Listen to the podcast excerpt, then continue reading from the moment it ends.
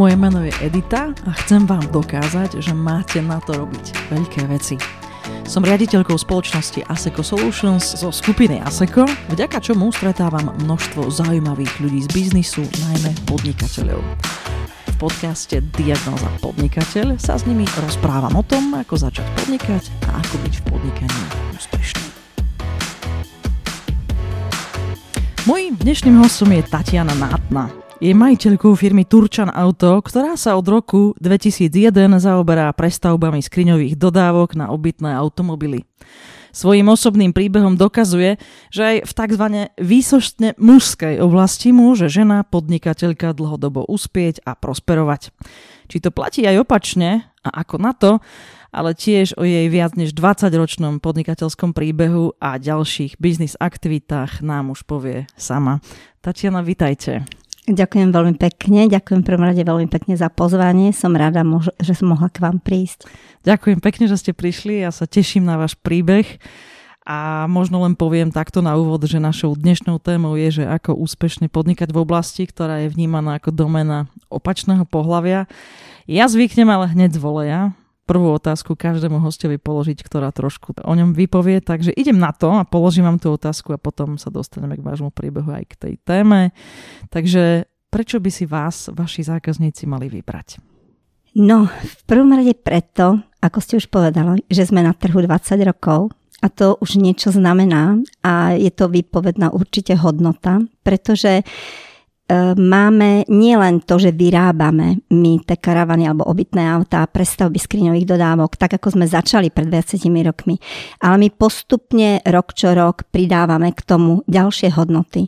Máme fantastických zamestnancov, špičkovo vyškolených odborníkov, v každej oblasti, všetko, čo do toho karavanu ide, tak všade sa školíme u výrobcov vieme nielen teda vyrábať, ale robíme zároveň servis týmto autám. Robíme servis všetkým výrobcom celej Európy a aj sveta, ktorí prídu, ktorí si kúpia karavan a prídu k nám do servisu. Ďalej sme vytvorili, alebo teda uh, otvorili požičovňu obytných aut a karavanov. Predávame doplnky, na tieto karavany. A teraz sme urobili aj v tomto virtuálnom teda období, by som povedala, posledné dva roky sa nám veľmi rozbehol aj e-shop. Čiže vlastne všetko, čo môžeme karavanistom ponúknuť, všetko my na tom našom mieste v Martine máme. Tak, to sa veľmi teším, budem sa pýtať na spustu tých vecí, čo ste vymenovali a ďakujem za takú obsiahlu odpoveď. Než sa teda k tej téme ako úspešne podnikať v oblasti, ktorá je vnímaná ako doména opačného pohľavia, dostaneme. Chcela by som, aby sme vyrozprávali váš príbeh. Ten je celkom kľukatý, hľadala som také dobré slovo.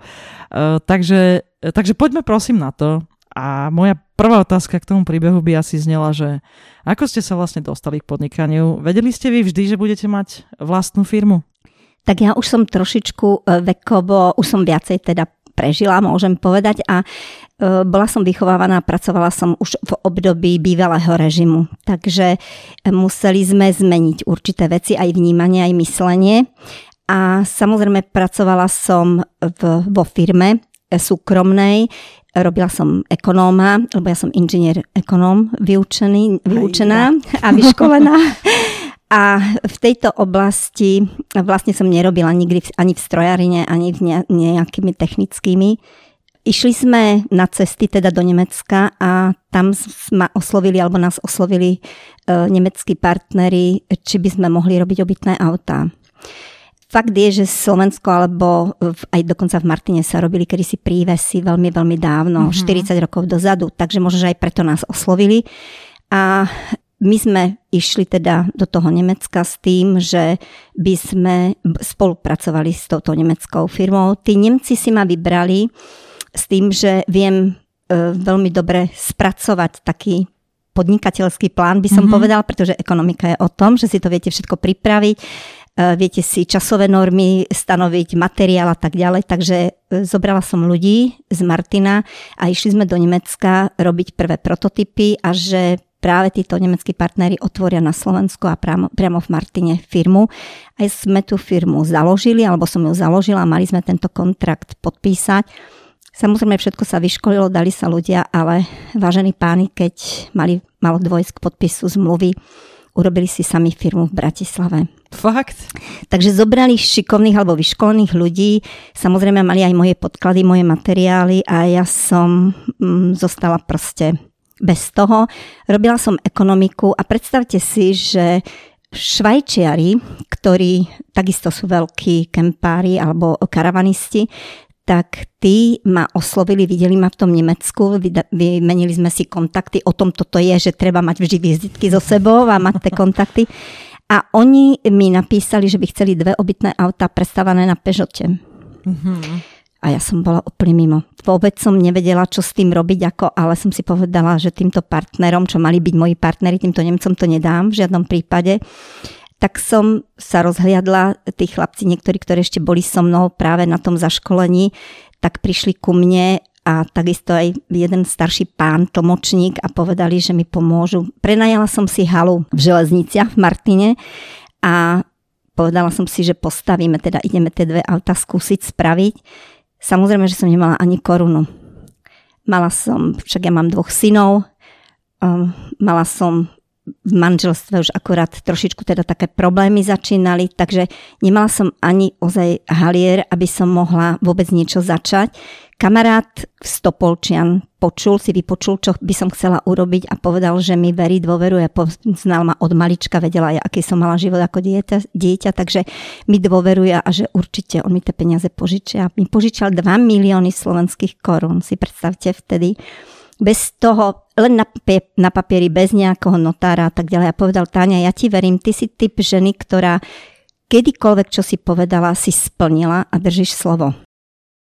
Takže ja som do toho išla. Dnes, až teraz mám zimom riavky, že keď si to uvedomujem, že vtedy som to chápala úplne ináč pred tými 20 rokmi, 20 rokmi, že, že ako to bolo, chcela som niečo dosiahnuť, ale už len to, že som to mohla robiť s tými partnermi a takto ma ako ženu, tam to bolo jednoznačné ako ženu, dali bokom. Naozaj? Naozaj. Takže z tohto dôvodu som si povedala, že to musím dokázať, že to zvládnem. My sme urobili tie dve autá, banky mi nechceli požičiať žiadne peniaze, aby ste vedeli, či ani nikto iný. Takže, lebo som nemala majetok, nemala som to čím preukázať alebo založiť. Jasne. A ani tržby. Ani tržby, nič. To proste len začínalo. Ja som len nejakú ekonomiku robila 3 roky predtým. Tak z toho dôvodu um, sme toto, teda auto som si požičala, auto sme urobili, všetko, samozrejme Švajčiarsko, bolo treba JCDčko, všetko cez colnicu odišlo. po troch týždňoch naozaj prišli peniaze na účet do haliera, do, do centu teda a bola som veľmi šťastná a toto bolo, bol moment, ktorý ma nakopol. Uh-huh. Toto ale pokračovalo ďalej, lebo si nemyslíte, že to je také jednoduché, že len tak postavíte niečo, polepíte dodávku, zaizolujete a tak. Bolo to kus roboty a za nejakých 10 dní v Berne bola výstava a fax som si kúpila, bola som pyšná na ten fax, vtedy sa len faxovalo všetko a naraz prišlo čierno-biele niečo vytlačené tak mi ten tlmočník prečítal, že sú v Berne na výstave, vo Švajčiarsku výstavy obytných aut nie sú v halách, ale sú priamo v lese alebo v prírode. Mm-hmm. A celý čas prší a moje obidve autá sú úplne mokré a kvapka všetko, dnuka, všetko je premočené, zatečené obklady a všetko. Čo ste spravili? Tak zlaknete sa, ale ja som typ, že nikdy nelamentujem. To bol moment, keď ma napadlo, tak vážený pán tlmočník, sadáte so mnou do auta, bereme týchto troch chlapcov a všetci ideme okamžite do Bernu, do Švajčiarska. Zobrala som si mapu. Tú, tú veľkú knihu mapu Európy mám dodnes, pretože ja radšej chodím mm, po cestách, mm, s mapou sa riadím. A my sme okolo 10. 11. boli naozaj v tom Švajčiarsku na druhý deň a zaklopala som na karavan Pán Greiner mi otvoril dvere, chytil sa za hlava a povedal, toto nie je možné. Čo tu chcete? Mňa, na mňa sa otočil mi tykal, že ty tu čo chceš? A ja hovorím, ja som prišla opraviť tie auta. Tak sa chytil za hlava a hovorí, toto nie je ani pravda. Musím vám povedať jedno, tu si sadnite, ste celý premočení. Veľmi si vážim to, že ako žena si prišla a že si povedala, že áno, my sme toto spôsobili a chceme to napraviť to bol tak dobrý krok, ktorý, akože to, toto netreba učiť. To e, v človeku, my sme tak boli vychovávaní. Ak Jasne. niečo spôsobíš, tak musíš sa priznať a proste sa snažiť to napraviť. On chytil taký šúlok tmelu, volá sa to terostat, mi ho dal do ruky a povedal, ak chceš robiť karavany, toto je najdôležitejší materiál, s ktorým musíš pracovať. A vlastne odvtedy on povedal, že ma naučí robiť tie karavany. A to bola škola do života, pretože bol to človek, ktorý si ma nikdy nemusel všimnúť. A práve preto, že ja aj moji pracovníci sme tam prišli, sklonili sme hlavy s veľkou pokorou a s veľkou prozbou, že to chceme napraviť. Ja myslím, že to je príbeh, ktorý ťažko môžu pochopiť niektorí mladí ľudia, ktorí dnes majú nápad a idú rovno zháňať investorov a dostanú investora iba na nápad. Ale viem si predstaviť, že aj v tých časoch, o ktorých hovoríte, predsa len to bolo veľmi jedinečné. Vy ste viackrát spomenuli, že, že si myslíte, že to odmietnutie teda bolo kvôli tomu, že ste boli žena. Čo si myslíte, prečo vás neodmietol ten, ten švajčiar, ten pán? Ja už keď som bola v tom Nemecku a som všetko spisovala, merali sme a kalkulovala som, pretože to všetko materiál som značila, koľko čoho sa bere. On si už vtedy všímal a videl, že vlastne pripravujem tieto veci. Povedali mi, že ja si môžem ísť nakupovať a že toto už budú robiť a stavať tie prototypy ľudia, pracovníci, mechanici, ale ja som nešla nakupovať moc po obchodoch, teda ja nemusím, len keď je nutné. A ja som práve sa na to pozerala a ma to veľmi zaujímalo, pretože ak máte niečo ščitovať a robiť um, kalkulácie alebo analýzu alebo proste čokoľvek s číslami, musíte vedieť, mať aspoň predstavu, čo to je, či to je hmm. látka, či je to drevo, či je to, či je to železo. Takže preto ja som bola pri tom a myslím si, že tam videl už práve tie, tie, tie reakcie a zároveň aj ľuďom, ktorým, ktorých som ja zobrala, čokoľvek som im povedala a bavila som sa s nimi priateľsky a ľudsky, ale zároveň mali aj rešpekt, tak myslím si, že aj to veľmi veľa Jasne. urobilo. Moja prvá otázka bola, že ako ste sa dostali k podnikaniu, tak vyzerá byť, že to bola taká zvláštna kombinácia konkrétnych životných udalostí a nejakých asi aj náhod. E, ja ale viem, a ešte to trošku naznačili, že ste mali strasti plné detstvo. E, určite deža tých problémov vlastne sa objavilo aj v manželstve. Ako toto podľa vás ovplyvnilo to vaše podnikanie? Viete, už ako dieťa teraz som, ja už niekoľkokrát som musela odísť domov, ale potom už ako 19 ročná hneď po maturite, už som sa musela starať sama o seba a vtedy v tom období to nebolo uh, všedné, nebolo to normálne, ale ja už som teda musela, bývala som na slobodárke a som sa musela teda postarať, zamestnania a tak ďalej. Vydala som sa, mala som syna, ale chcela som študovať, čo mi nebolo teda dopriané, kým som bola ako dieťa tak som si urobila ďalkovú vysokú školu, ekonomickú, lebo vždy som to chcela, teda tú vysokú školu. No a pracovala som ďalej, dostala som sa do strojárny, kde bolo veľmi veľa ľudí a tam som prešla všetkým od úplných základov cez korešpondentku, ja neviem, asistentku, referentku, colničku, e, cez colné deklarácie. Proste všetky veci právne na, na komisie s právnikmi som chodila tak, čiže zrazu zistíte, že to obdobie, ktoré sme žili a aj v tých strojárniach v Martine, mne dali strašne veľa. Ja som sa všetko naučila a to boli vlastne základy, vtedy sme nevedeli, že príde niečo nové, že mm. príde súkromné podnikanie a všetko, čo potrebujete k súkromnému podnikaniu, sme sa naučili. Jasné. Čiže to bolo to, to, že som sa musela od začiatku postaviť na nohy a keď som chcela nejaké tričko, pulovrík alebo raňajky, som si musela najprv zarobiť. To bolo ten základ. No a potom samozrejme zmena systému a mala som synov, obidvoch hokejistov, tam bolo treba dávať peniaze a podporovať ich, čo Jasné. veľmi rada robím a, a aj dnes. No a zrazu zistíte, že potrebujete už pracovať aj na sebe, tak sa mi naskytla príležitosť, že áno, mám tú ekonomiku, idem pracovať práve v tejto oblasti a oslovili ma títo nemeckí partnery, kde som aj vytvorila firmu Turčan Auto a že teda začneme robiť auta. Jasné. Takže takto som sa dostala Myslíte, k tomu. že keby vtedy prišli nejakí iní ľudia a mali nejaký iný biznis, tak by ste proste robili iný biznis? Viete čo, ja si myslím, že áno, ja som nikdy nepredpokladala, že budem robiť obytné auta. Ani to mhm. nebol môj sen, ani cieľ. Ale vždy som túžila po vlastnom domove. A potom domove som tu žila od malička, až kým som sa nevydala. A nejako, ako keby ste to mali napísané niekde, že vám prejde jedna generácia, druhá generácia.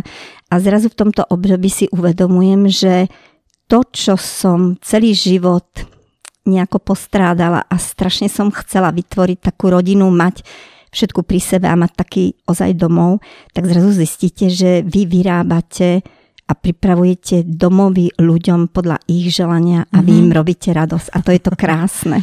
Niekde sa tam ťahne také čosi karmické. Áno, áno, áno. Rozumiem. Viete čo, poďme trochu približiť, čo, čo vlastne tá vaša firma robí. Človek si tak predstaví, že OK, tak asi to je nejaké zariadenie toho interiéru, toho e, toho auta, no ale skúsme to tak trošku rozobrať. Možno by ma aj zaujímalo, že ako vyzerá ten váš biznis model, osobitne keď viem, že nie veľmi máte konkurenciu. Áno, je to výroba, ale nie je to bežná výroba.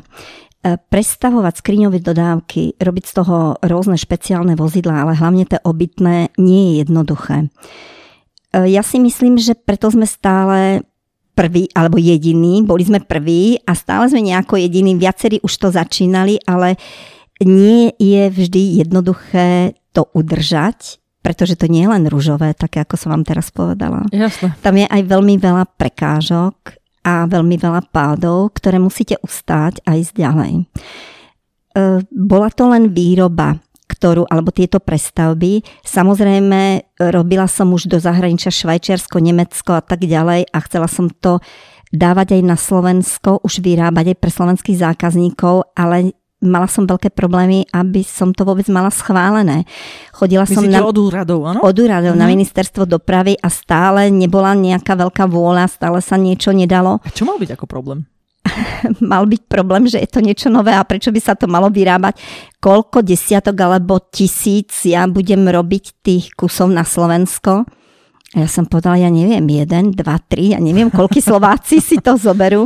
Hmm. A vtedy mi bolo povedané, no ak to má byť niečo takéto, kvôli tomuto sa zákon nebude robiť a predajte to do Rakúska a z Rakúska to kúpime ako dovezené jednotlivé vozidla a na to zákony máme a to urobíme. Mm-hmm.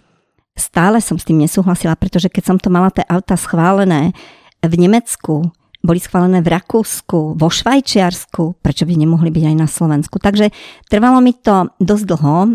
skoro dva roky, aby som to dosiahla, ale verte mi, že práve možno, že v tomto sú tie ženy také iné, že tá trpezlivosť, mm. vytrvalosť, ale aj keď ste žena a sú vám zavreté jedny dvere, alebo odídete jednými dverami, svojou slušnosťou, sa vrátite naspäť a donesiete to, čo treba doniesť a čo treba zdokladovať. To nebolo, že len tak povedali, že nebolo treba kopu dokladov od každého výrobcu. Ja som dokonca pozáňala všetko, dokonca mi napísali Taliani, že tá preglejka ani nehorí, že to drevo nie je horlavé a tak ďalej, pretože to boli nemožné veci, ktoré bolo treba doložiť, ale všetko som naozaj doložila. Podarilo sa mi a páni z ministerstva uznali, že áno, že všetko splňam a môžu tie auta schváliť ako výrobcu pre slovenský trh a hneď mi aj vybavili miesto. Bola som v Nitre, hneď na tej výstave, vonku s červeným pežotom pred, e, pred e, tou halou K bolo voľné a predstavte si celých 6 dní kuse pršalo do toho auta, ak prišiel jeden človek alebo dvaja. A ja hrdo som stála vonku, že proste takéto auto sme spravili. Takže tým tou radosťou, že sa vám to podarilo schváliť, znovu prišiel, ďalšia prišla rana, že pršalo, bolo to nepríjemné, ľudia sa ani nezastavili. Ale to bol prvý pokus. Ďalší, druhý, tretí, štvrtý, to už bolo úplne niečo iné a potom už ľudia nám volali, či prídeme na tú výstavu. Jasné.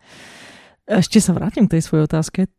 Skúsme teda povedať, že zoberieme akékoľvek auto, alebo to musí mať nejaké parametre a potom, čo sa vlastne deje? Čo to znamená, keď teda prestavíme auto na to obytné? Áno, v prvom rade e, ide o zákazníka. Prvé veci do Švajčiarska a do Nemecka som robila štandardy, ale som si uvedomila, že nikdy to nemôžem urobiť v takej cene, pretože ostatné firmy v Európe robia 3 tisíc, 10 tisíc aut ročne a ja tých pár 50, 60, áno, hmm. nie je vôbec možné, sa nedá. Takže sme išli na individuál podľa želania zákazníka. Zákazník si zavolá, že by chcel auto, aké chcete auto, povie typ Peugeot, Fiat, Citroën, Mercedes, Volkswagen, akékoľvek. My ako e, certifikovaný výrobca máme povolenie od jednotlivých importérov, ale hlavne výrobcov a v zastúpení importérov na Slovensku, že môžeme prestavovať tieto autá na obytné autá s tým, že sa to pretypuje do MK, teda do osobných aut. Zákazník príde k nám do firmy robíme to tak, nerobíme to ani na diálku, ako, ani nejako inak, čiže pre nás táto korona bola dosť ťažká, pretože on musí prísť a prvom rade chcem vidieť, mne celý život aj toto, že sedím tu na s vami, je úplne niečo iné a nemám problém prísť aj takú diálku z Martina, pretože osobný kontakt, um, príjemné prijatie a prosprávanie sa s tým človekom, vtedy vidíte, že vlastne čo od toho človeka môžete očakávať a ako k, tomu, k nemu treba pristupovať. Takže veľmi treba vnímať toho zákazníka a si ho vypočuť, čo on vlastne chce.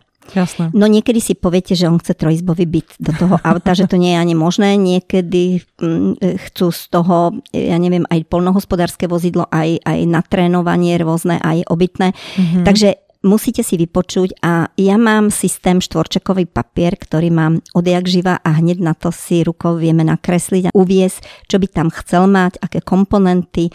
Podľa toho, čo to auto dovolí a vôbec technické parametre dovolia, pretože sa nesmú rezať nejaké priečky a tak ďalej, Takže podľa toho my mu povieme, toto môžete, toto nie, pretože musí sa vyvážiť predná náprava, zadná, práva, ľavá strana a tak ďalej.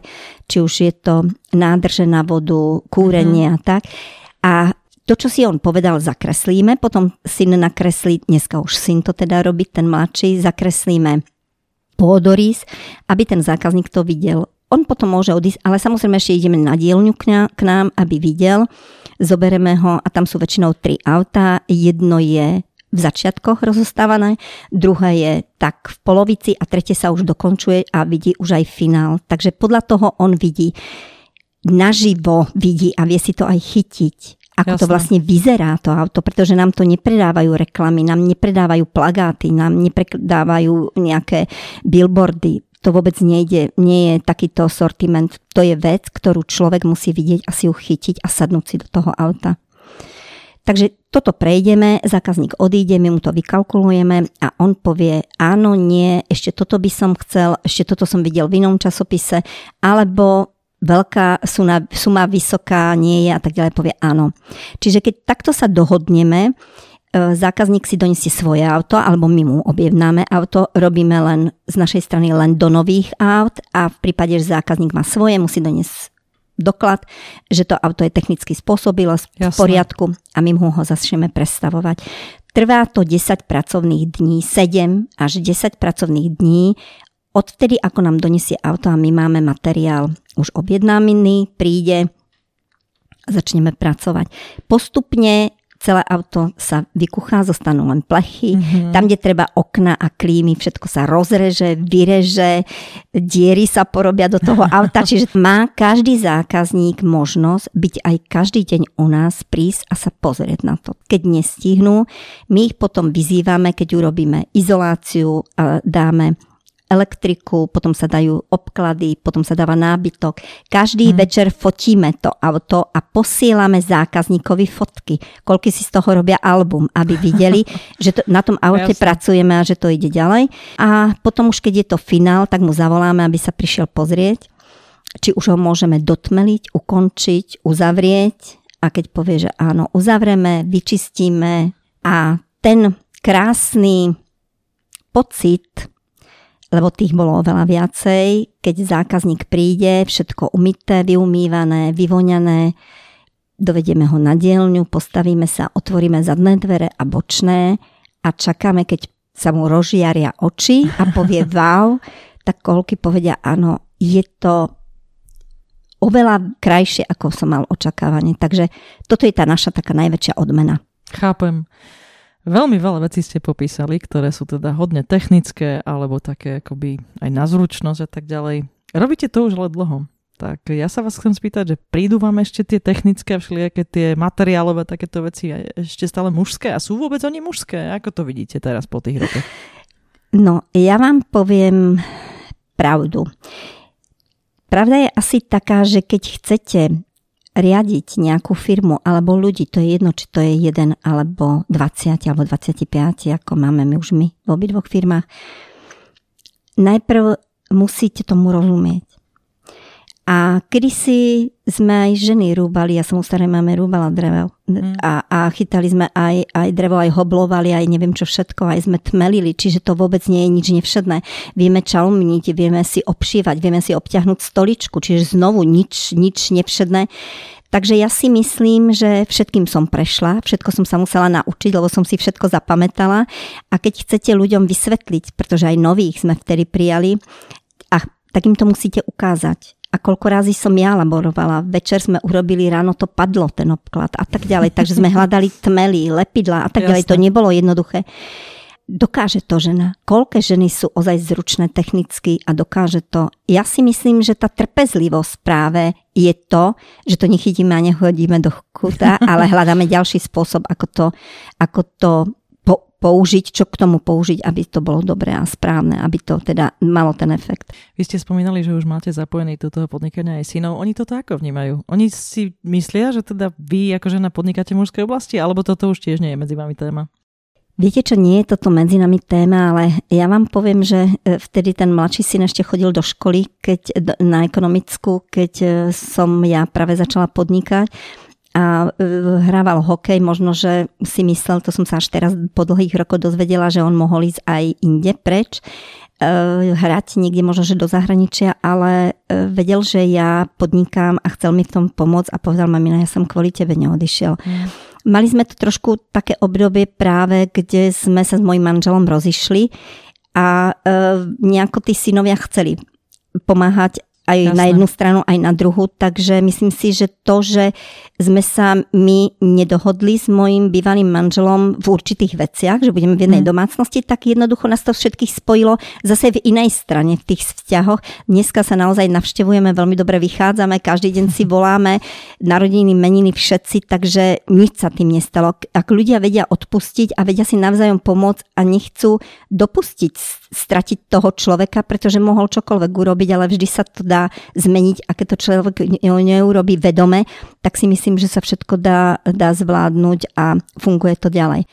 Takže ten mladší syn zostal pri mne a mm-hmm. ten starší na chvíľku odišiel, pretože chcel aj sám začať podnikať, Jasne. ale zistil... Po vzore. Po vzore, ale zistil, že to nie je až také jednoduché. Práve, že vtedy všetci, všetci rozširovali a rozbiehali dopravu v tom období, v 2006 roku to bolo asi, tak mm, sa potom vrátil, alebo teda povedal, mami, predsa by som išiel, vidím, že ti treba pomôcť, tak prídem k tebe a ti idem pomôcť. Áno, ja som bola veľmi rada. Aj keď som sa bála, že oni odídu, že vlastne, lebo to nebola ich láska. Jasné. Keď niečo vytvoríte a vy začnete podnikať, je to vaše dieťa, je to mm. to vaše, vy to prežívate. Oni to tak nevnímali. Ale dnes vám môžem povedať, dva roky asi dozadu, sme sa dohodli a začali už oni fungovať. Jeden má výrobu, druhý má predaj, servis a požičovňu. A môžem vám povedať, že tí chlapci sa v tom už našli a sú veľmi pyšní. Aj dneska, keď som išla, tak mi ho, hovorí mami, držím palce, my sme pyšní, že máme takú firmu. To je skvelé. Ja ešte jednu otázku položím k tej téme, ku ktorej som sa tak e, rôzne okrukov dostala. Máte veľa zákazníkov z Nemecka, a teda, teda povedzme, že z nemeckých hovoriacich krajín. Uh, vy ste tam cítili nejakým spôsobom, okrem teda toho blbého prvého zážitku, že, že ste žena v biznise, ktorý je chlapský? A ja vám poviem, že ako žena neviem, trošičku sa usmievali, ale poviem vám, ako som bola na prvej výstave s našim obytným autom, no, pretože To tiež veľmi som chcela ukázať a v Čechách to robím dodnes, lebo ma už poznajú za tých 20 rokov, že postavíme auta a dáme si slovenskú zástavu. Uh-huh. A to isté som urobila v Nemecku a pyšno, pyšne a hrdo som pri nej stála. A teda musím povedať, že veľa z nemeckých zákazníkov sa ani nepodívalo na to auto, nepozrelo a práve naopak povedali, že Made in Rusiš. Hej. Mm. Takže tá nevedomosť, alebo to také, také neuznávanie východu by som povedala, to tam funguje, ale je to tam. A sama som uznala zase, že cez to voda netečie, ale ja sa mm. zase nevzdám a ja dokážem tým Nemcom, že budem aj fungovať ďalej, aj napriek tomu, že tá firma, ktorá mala so mnou začať, tak oni za 3 roky skončili úplne a aj v Nemecku, pretože nebolo to čistým spôsobom mhm. robené. Mm. Ja nerada o druhých rozprávam, ale, ale preto sme aj zostali aj sami. A v tom Nemecku sme si našli obchodného partnera, cez ktorého sme to dávali a na ďalší rok boli naše auta pod značkou Made in Germania. Všetko bolo to. dobre a šlo to. Mení sa toto v čase? Myslím aj... Tá, mení, áno? mení. Mení sa to z toho dôvodu, že už nás každý pozná aj v tom Nemecku a ja už teraz menej chodím do Düsseldorfu, väčšinou synovia, keď treba ísť na rýchlo, tak na lietadlo, ale, alebo teda keď treba katalógy, tak idú osobným autom. Ja som nebola asi posledné 3 alebo 4 roky v Düsseldorfe, ale všetci výrobcovia, ktorí dodávajú komponenty aj veľkých aut, vždy povedia, chlapci, kde je mama, pozdravte mamu, pretože ich poznajú a vedia, a Slováci prišli, takže máme veľmi dobré vzťahy a poviem vám, na každých výstavách my sa veľmi radi s nimi stretávame, my sme ako jedna veľká rodina, aj keď sme konkurenti a my zo Slovenska donesieme korbáčiky a pareničky a oni zase iné svoje dobré vínka a tak ďalej. Takže si posedíme večer a je to veľmi milé a priateľské. A práve toto je to krásne a tento biznis je preto nádherný, že dokážeme byť aj kamaráti a priatelia. A mojim synom stále hovorím, lebo to je konkurencia samozrejme, hej, Jasne. tí všetci v zahraničí. Vždy sa treba ku konkurencii správať slušne, pretože ty robíš jedno, on iné, ale môžete si byť navzájom napomocní, môžete si pomôcť v tejto oblasti a nikdy sa netreba prevyšovať alebo teda vyvyšovať nad e, konkurenciou tým, že ho, že ho haníte alebo že ho mhm. ohovárate svojou kvalitou a svojou prácou treba dokázať, že ste lepší, nie tým, že budete o tom rozprávať. Musím sa vám priznať, že nám sa stáva tu i tam na prezentáciách, že sa nás pýtajú na na cudzie riešenia, na nejaké konkurenčné a my naozaj veľmi decentne, presne tak ako to hovoríte, vy sa snažíme samozrejme sa vymedziť, lebo potrebujete povedať tomu zákazníkovi nejaké odlišnosti, ale myslím si, že to, čo ste povedali, veľmi veľmi platí a platí to v každom biznise. Je to úplne jedno, že či predávate software, alebo predávate obytné karavany, alebo trebárs aj rožky. E, konkurencia je úžasná, pretože vás posúva dopredu, pretože vás trošku drivuje, pretože vás škadli, keď sa jej lepšie darí. Myslím si, že to je veľmi dobrá vec do biznisu. Áno, a nebyť konkurencie, tak nie sme takí dobrí. Presne tak. No, tak e, ja mám takú otázku, skúsme teda ísť k iným témam ako tej, tej, tej ženskej. Vy podnikáte na Slovensku, už ste povedali, že hrdo ako Slovenka chodívate do tých, e, do tých e, nemeckých riecich krajín, ale, ale prečo vlastne máte aj centrálu na Slovensku? Na za tie roky vám nenapadlo ísť bližšie tam, kde vlastne ten dopyt je, je najvýraznejší? No, ja som vždy povedala, aj keď som bola v Nemecku, párkrát boli pokusy, chceli pristúpiť nemeckí partneri, chceli urobiť spoločnú firmu. Mne stačil prvý, prvý taký krok, aj to som vtedy tvrdila, že ja spravím tú firmu tu na Slovensku mm. a oni môžu teda prísť s tým zahraničným kapitálom mi pristúpiť ale to isté potom ďalší pokúšali sa v Nemecku, potom spoločnú firmu, aby sme spravili. Verte mi, najlepšie mi bolo samej, mm-hmm. pretože čo si spravíte, ak si to spravíte zle, je to na vašu zodpovednosť. Mm. Nikdy nemusíte na druhého rozprávať. To, čo vy rozhodnete, nemusí sa druhému spoločníkovi páčiť. Toto je jedna vec. A potom, keď sa obklopíte dobrými ľuďmi nemusia byť vaši spoločníci, ani nemusia vstupovať neviem akým kapitálom. Ak sa obklopíte, teraz ako ja mám synov, ktorým 100% verím, ak sa obklopíte fantastickými zamestnancami, pracovníkmi, mm. ktorí vám rozumejú, s ktorými riešite všetko, aj chod firmy, s ktorými sa radíte, či ísť takto alebo takto. Oni sa vlastne podielajú na riadení tej firmy a na, na tej kreativite a tej tvorbe. Tak jednoducho máte vyhrané, pretože všet, všetci ľudia dookola vás vás držia a nepotrebujete to rozširovať viacej. Na to, aby sme my si urobili firmu aby sme my e, boli zabezpečení, aby bolo zabezpečené 25 zamestnancov a ich rodín, nám to úplne takto stačí. A keď si nás niekto chce nájsť, tak mi verte, že si nás našli z Norska, prišli k nám, pretože potrebujú také auta. Jasné. Pánovi Katriňákovi na Rally Dakar sme robili mhm. auto. Mm. Takže veľmi veľa športovcom, e, cyklistom, motorkárom kto chce, si nás nájde. Jasné. Tak by ste možno mohli povedať, že za tie roky, ako sa vyvíja dopyt na Slovensku, pretože e, predpokladám, že tak, že rastie v čase, možno by ste mohli trošku povedať o tom, že ako sa to mení. Áno, e, ten dopyt na Slovensku možno, že posledných 6 rokov. E, predtým to bolo naozaj len Nemecko, Švajčiarsko, Rakúsko, veľmi veľa Čechov, mm-hmm. máme zákazníkov a musím povedať, že stále sme nejakých 10 rokov za Českou republikou a českými e, karavanistami, ale už ich vlastne dobiehame a už ideme. Ja môžem povedať len toľko, že robíme všetko preto, ja aj moji synovia, aby ten karavaning sa rozvíjal na Slovensku.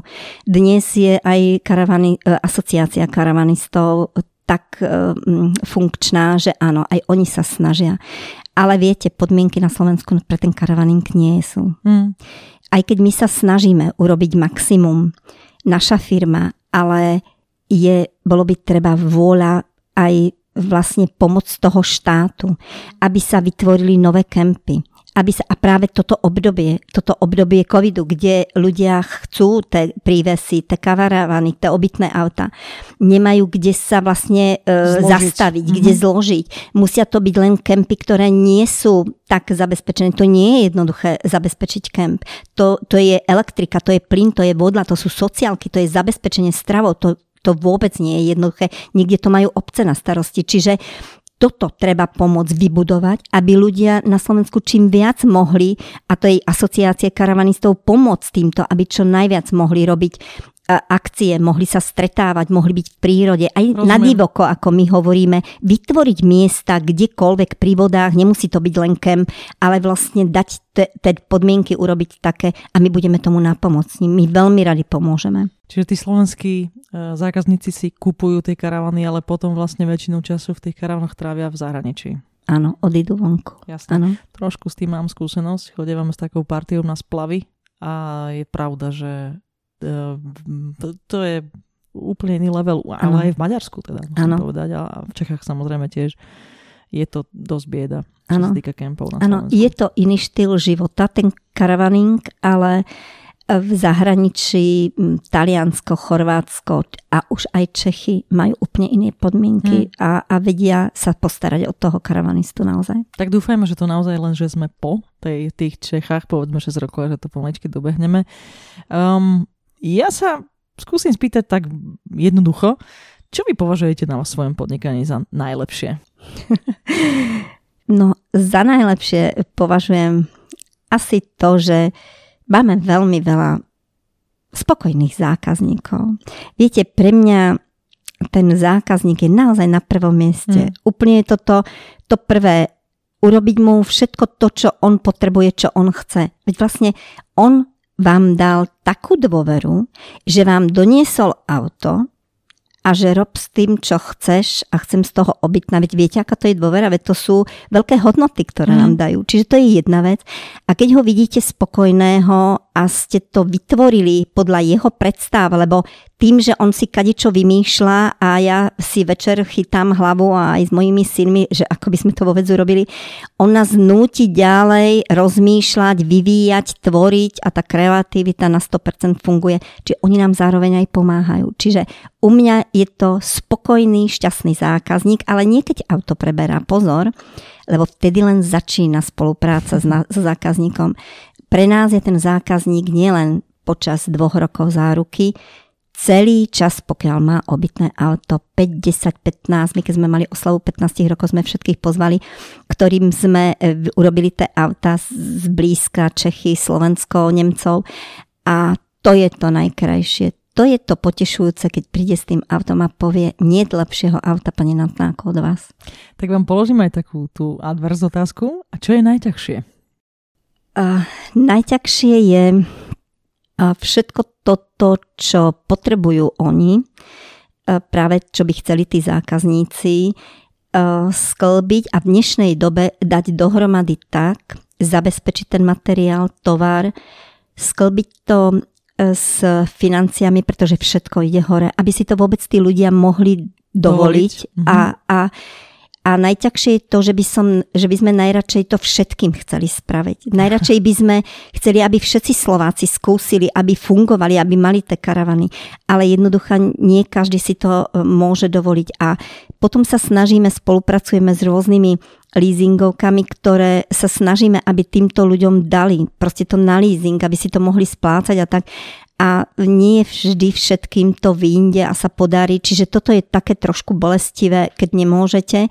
A veľmi veľa je takých zákazníkov, čo majú deti, čo majú motorkári, preteky mm-hmm. alebo motorky a tak ďalej. A naozaj je fantastické to dieťa v tom športe a tí rodičia to nemôžu. Tak sa priznám, že sme veľmi veľakrát pomohli aj takým spôsobom, že sme urobili veľmi veľa, aj sponzorsky sme nejaké sumy mm-hmm. dali, ale zároveň sme im to dali aj na splátky, čo teda sa bežným nerobí, ale takýmto ľuďom určite áno, že aby mali nejaký ten rok alebo rok a pol, mohli to nám teda splácať, ten, tú zvyšnú čas, aby to dieťa, pretože prebehne pol roka, rok, dva a to už to dieťa potom nepatrí do tej skupiny žiakov, už ide inde, takže asi takto. Ja som tie otázky položila cieľene, pretože som chcela vedieť, či sa tam vôbec vyskytne. Hoci len trošičku ten aspekt, že vlastne ste žena, že ste v nejakom mužskom biznise, tak počujem, že vlastne to tak nevnímate. Uh, skúsme teda zaramcovať tú tematickú časť toho podcastu.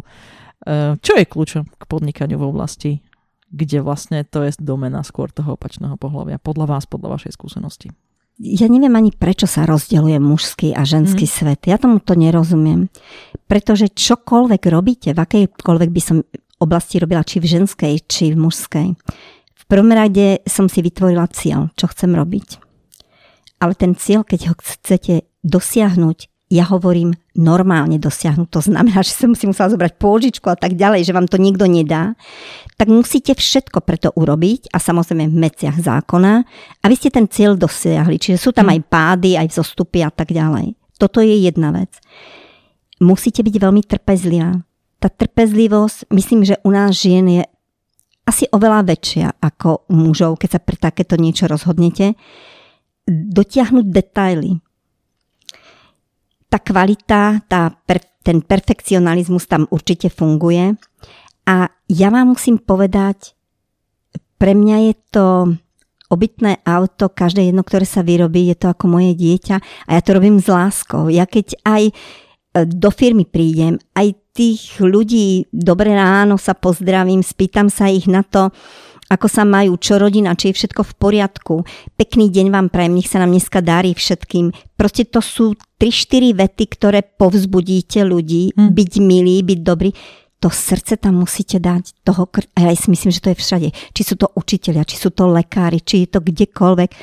Proste kus vás, keď odovzdáte, tak to musí ísť.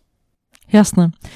Myslela som si, že aj takto odpoviete. Že ste teda vlastne úplne zretelným príkladom toho, že vôbec to nevadí a treba naozaj nemať ten predsudok a nedovoliť ani ostatným, ostatnému svetu, aby vám ten predsudok podsunuli.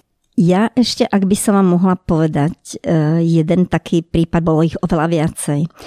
My si tu hovoríme, že nerobím rozdiely žena a muž, pretože ma to ani nenapadne, ale hlavne páni sú takí, ženy ani tak nie, ale páni sú takí, a to ešte v tých prvých rokoch prišiel pán a hovorí, že by chcel nejakého zodpovedného človeka, ktorý by mu mohol povedať, že sa chce prosprávať o prestavbe obytného auta. Hovorím, nech sa páči, poďte skúsime my.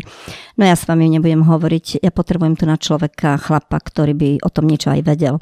Hovorím, viete čo, momentálne mám všetkých ľudí, sú vo výrobe, ale keď budete, mi dáte otázky, ja vám skúsim odpovedať, až mi budete spokojní, pôjdeme potom do výroby. Pán nechcel, dali sme mu kávu, vodu a začal teda dávať otázky. Veľmi, veľmi bol teda nad vecou, ani sa na mňa nedíval. No a pri poslednej otázke, aj keď sme si to už nakreslili, a tak aj ja som mu ešte povedala, čo by tam ešte v tom aute mohlo byť, postavil sa a povedal, že ešte sa mu to v živote nestalo, že mal iný pohľad na ženy a že keby mal klobúk, tak ho dá dolu a že sa mi za to veľmi ospravedlňuje. Takže vidíte, možno, že aj takto my ženy trošičku tých mužov im ukážeme, že sme úplne obyčajné a dokážeme byť aj milé, aj láskavé, aj sa usmievame. Aj tá ženskosť v nás musí ale zostať, ale my vôbec nerobíme rozdiely, čo je mužské a čo je ženské. A myslím si preto, že nie je ani moc dobré, že sa nám to objavuje vôbec hmm. v našom štáte a vôbec v Európe. A žiaľ, táto korona to prehlbila ešte viacej. A možno, že nie som ani náhodou som jedna z členiek Top Centra podnikateľiek práve na Slovensku už 20 rokov. Teraz Chcela budem mať som sa k tomu dostať, nech sa páči. pardon, pardon. A e, v Lani ma zvolili za prezidentku Top Centra podnikateľiek, za čo samozrejme všetkým dámam ďakujem, ktoré ma zvolili a musím vám povedať, že práve v tomto je to chápanie, že sa stretávame, spájame a hovoríme si, že tá tzv. nerovnosť by nemala ani existovať. My to tak nevnímame. Nás je kopu žien, ktoré robíme vlastne všetko. Prečo muž varí? Prečo muži sú šéf kuchári? To je vlastne ženská vec e, e, robota a nikto si to nevšíma, nikto okolo toho nič nepovie. Nechceme sa s tým stretávať. Chceme, chceme tú rovnosť. Ja by som chcela povedať, že si myslím, že aj muži môžu stretnúť e, v určitých ženských oblastiach takú, takú situáciu. Aj muž sa môže rozhodnúť podnikať s kabelkami, alebo naozaj treba zvariť. Je to kopu predsudkov. Myslím si, že varenie je proste činnosť, ktorú keď robíte s láskou, tak je to skvelé. Či to robíte pre rodinu, alebo to robíte pre zákazníkov, e, nie je to veľmi mužská alebo ženská práca, takže Určite súhlasím s vami, že je výborné, ak teda sa tieto veci budú odburávať. Verím, že tá ďalšia generácia, tá nová, to zažíva čo najmenej. Trochu ma zaujalo na tom, že ste povedali, že v tej korone sa to možno prehlbilo. Tak možno skúsme tak, že čo ste ty mysleli a aj ma zaujíma, aby sme sa ešte na sekundu vrátili k firme, že čo ste vlastne v korone zažili. Ja som tú koronu myslela práve v obdobie, kedy prišlo k tomu, že sa musí všetko pozatvárať. Mm. A e, samozrejme, prvé, čo je, koliečka sa vám momentálne otáčali a mozog sa zapol, čo všetko idete robiť, ako sa zabezpečiť, aby firma fungovala a tak mm. ďalej. Takže u nás sa to darilo a nemuseli sme, pretože my nemali sme ten segment, kde sa muselo zavrieť. Samozrejme, zákazníci nechodili, ale všetko sme vedeli spraviť, aj doplnky na, cez e-shop a tak ďalej, takže to sa dalo spraviť. Jediné, čo nás zabrzdilo, bolo to, že nemohli si osobne preberať tie autá, mm-hmm. pretože ten osobný styk bol veľmi dôležitý, takže tam sme museli chvíľku čakať a trošku sa nám to pozastavilo, ale my sme všetko robili, vyrábali a pripravovali sme tie autá. Čiže toto je jedna vec, čo sa týka našej firmy. Samozrejme sme, som sa snažila, aby všetci boli zdraví, všetko sme dodržali udržiavali. Mm. Naozaj to bolo veľmi dôležité, pretože keď jeden vypadne, tak je to potom problém. Ja e, som robila e, taký prieskum v top centre podnikateľiek a vôbec s podnikateľkami na celom Slovensku. Mm-hmm. A tam som jednoducho zistila medzi podnikateľkami asi toľko, že väčšina tých žien sú matky. Sú matky, staré mamy a jednoducho najväčší problém bol, deti zostali doma zo škôl. A kto zostane? No hádam ja, otec nie, to budeš ty doma. Čiže žena už nemohla tak podnikať. Ak tá, ktorá nemohla home office teda z domu pracovať, tak jednoducho musela byť doma s dieťaťom. Rozumiem. A e, či už sú to slobodné povolania rôzne, alebo e, ženy živiteľky samostatné, tak jednoducho v tomto boli oveľa a koľko razy veľa máme prípadov, čo sú ženy samé, bez hmm. manželov. Takže toto bolo veľmi E, veľmi boli, boli obmedzujúce a toto sa prehlbilo oveľa viacej, pretože Rozumiem. ten muž si vždy našiel spôsob a on do tej práce išiel. U nás sme to vyriešili aj tak, že jednu kanceláriu som nehala pre moje vnúčata, takže chodil aj syn, aj nevesta do práce, teda tak ja to tiež tú rovnosť úplne, úplne musím v rodine, aby každý mal, či je to chlapec alebo dievča toto, toto je, čo je problém vôbec, ale to je nielen našej krajine, to vôbec dookola, mm. ale je smutné, že práve už jen sa toto stalo a ja verím tomu, že sa buď v Európskom parlamente, alebo teda aj u nás na Slovensku, že sa urobí všetko preto, aby tie ženy boli alebo dostali sa na takú dráhu, aby ozaj tá rovnosť sa dala s tými mužmi, aby to sa tak neprehlbovalo, aby sa to pomalinky vyrovnávalo, aby sme mali tie isté možnosti ako muži.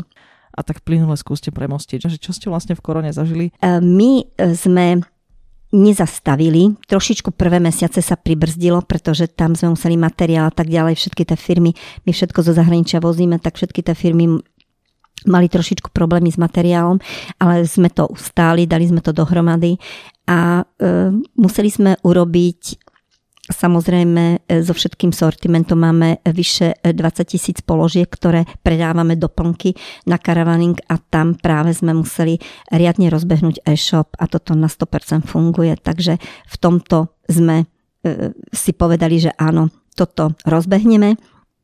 Zároveň sme boli veľmi e, radi, že môžeme zabezpečiť ďalšie autá, aby sme ľuďom začali požičiavať. Mávali sme jedno, dve autá, mm-hmm. teraz sme mali 8, aby sme požičiavali ľuďom, aby mohli aspoň na Slovensko v Lani cez leto a teraz znovu ísť, aby si to mohli oni vyskúšať. Jasne. Takže toto je tá druhá vec, ktorú sme rozbehli oveľa väčší, väčšiu požičovňu.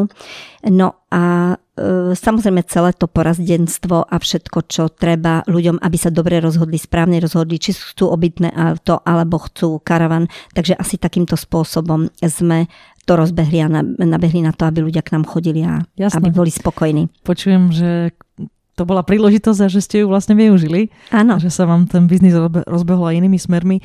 Tak možno povedzte, máte ešte nejaké plány a sny v tom podnikaní, pani Latna? Mám určite ešte plány a sny, ale eh, ešte by som chcela povedať, že eh, to nie je len o tom, aby sme si povedali, tak tej sa darí a tá teraz kúpila auta a prišlo obdobie akurát na karavany. Tak tá sa teraz má. Nie je to len tak, to je vlastne hm. oveľa väč, väčšie e, sú v tom problémy, ako to, že len tak ľahko a hladko ide. Ale aj my sme našli pomoc, e, e, spôsob, ako pomôcť vlastne všetkým ľuďom, ako pomôcť jednotlivým zložkám. Dokonca sme pomohli aj bansko kraju, aby mohli z toho urobiť odberné e, miesto, mm-hmm. testovacie miesto a tak ďalej.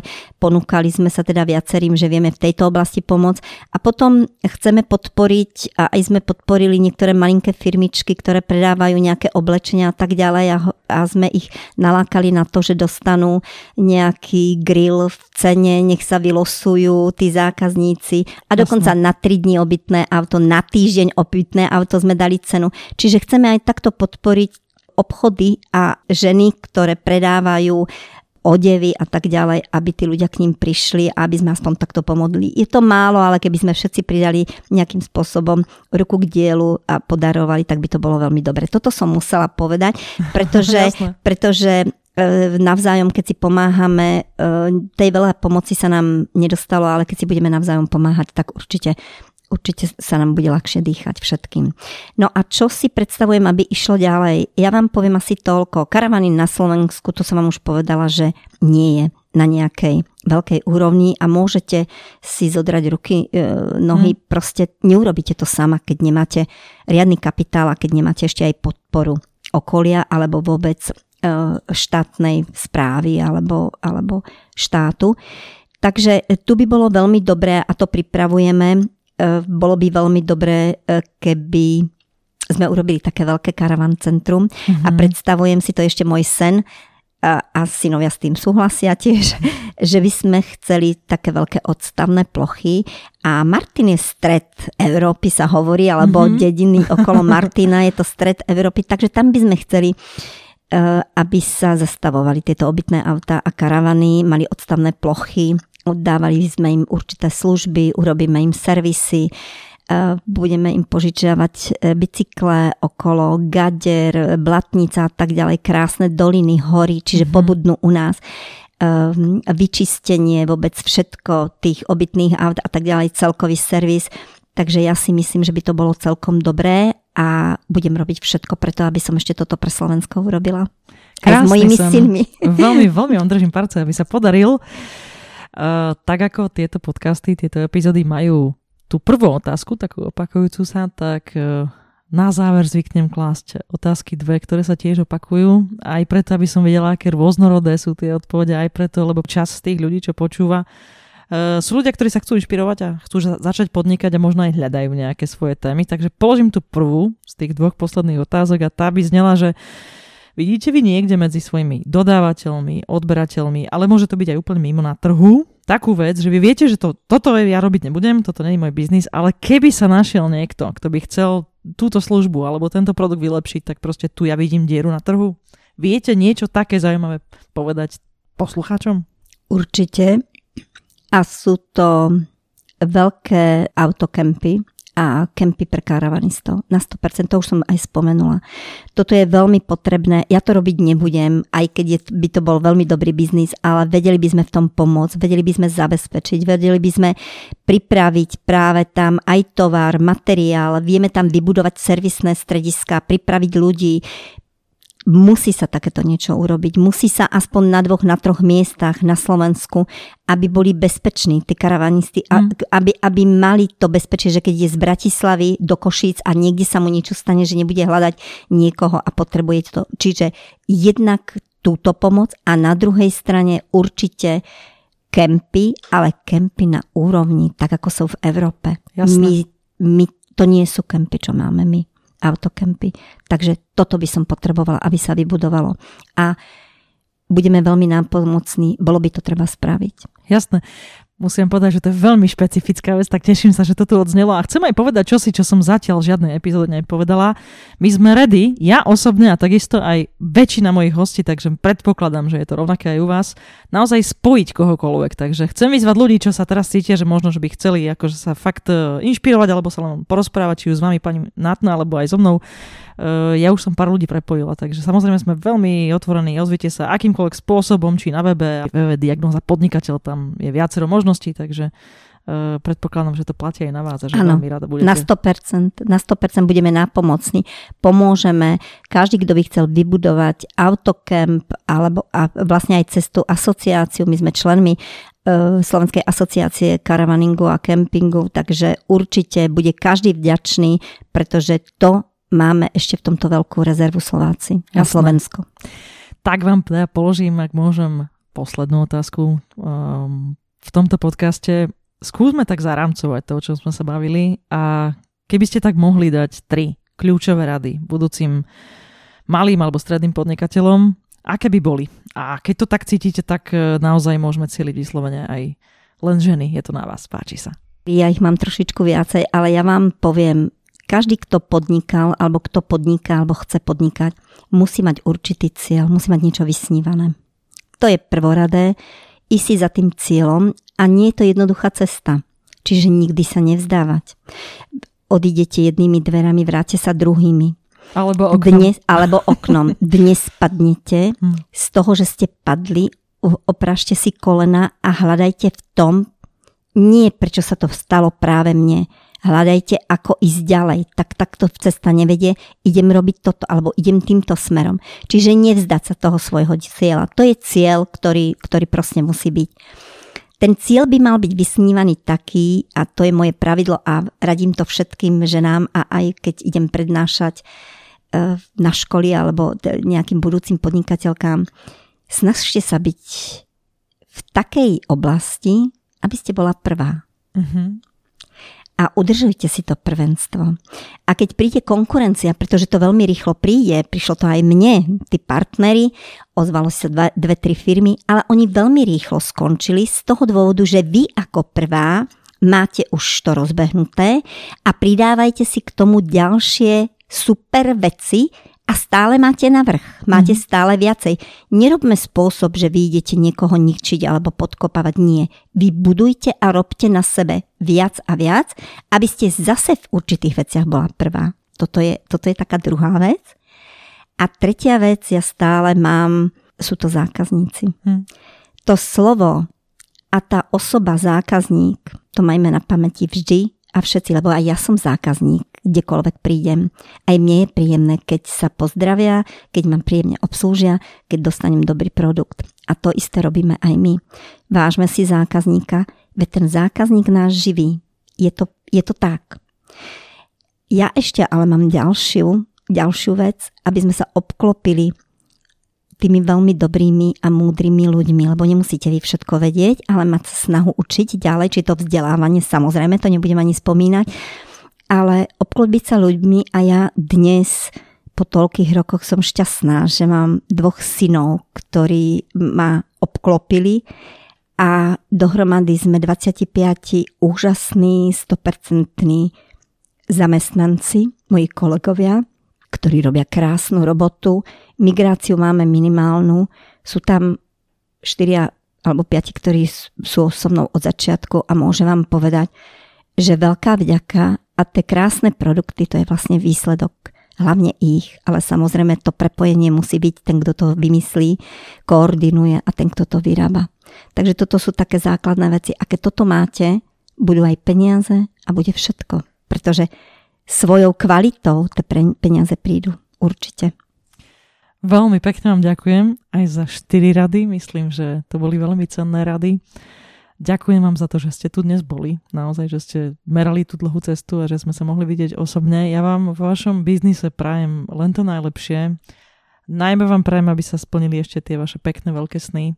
Naozaj nech sa vám darí na, na, na všetkých frontoch, nielen teda na podnikateľskom fronte. Ďakujem, že ste tu dnes boli ešte raz. A ja veľmi pekne ďakujem a veľmi si to vážim, že som tu bola a prajem vám veľmi veľa spokojných zákazníkov a poslucháčov takisto sa budem tešiť, keď príde ďalší host a ja sa zase od neho poučím niečo iné. Ďakujem ešte raz, všetko dobré. Ďakujem. Vypočujte si aj ďalší diel podcastu Diagnóza podnikateľe. Môj host bude, ako obvykle, hovoriť o svojom podnikateľskom príbehu a dotkneme sa aj novej biznis témy, ktorá vás pri vašom vlastnom podnikaní môže zaujímať. Inšpiráciu môžete načerpať aj na www.diagnozapodnikateľ.sk.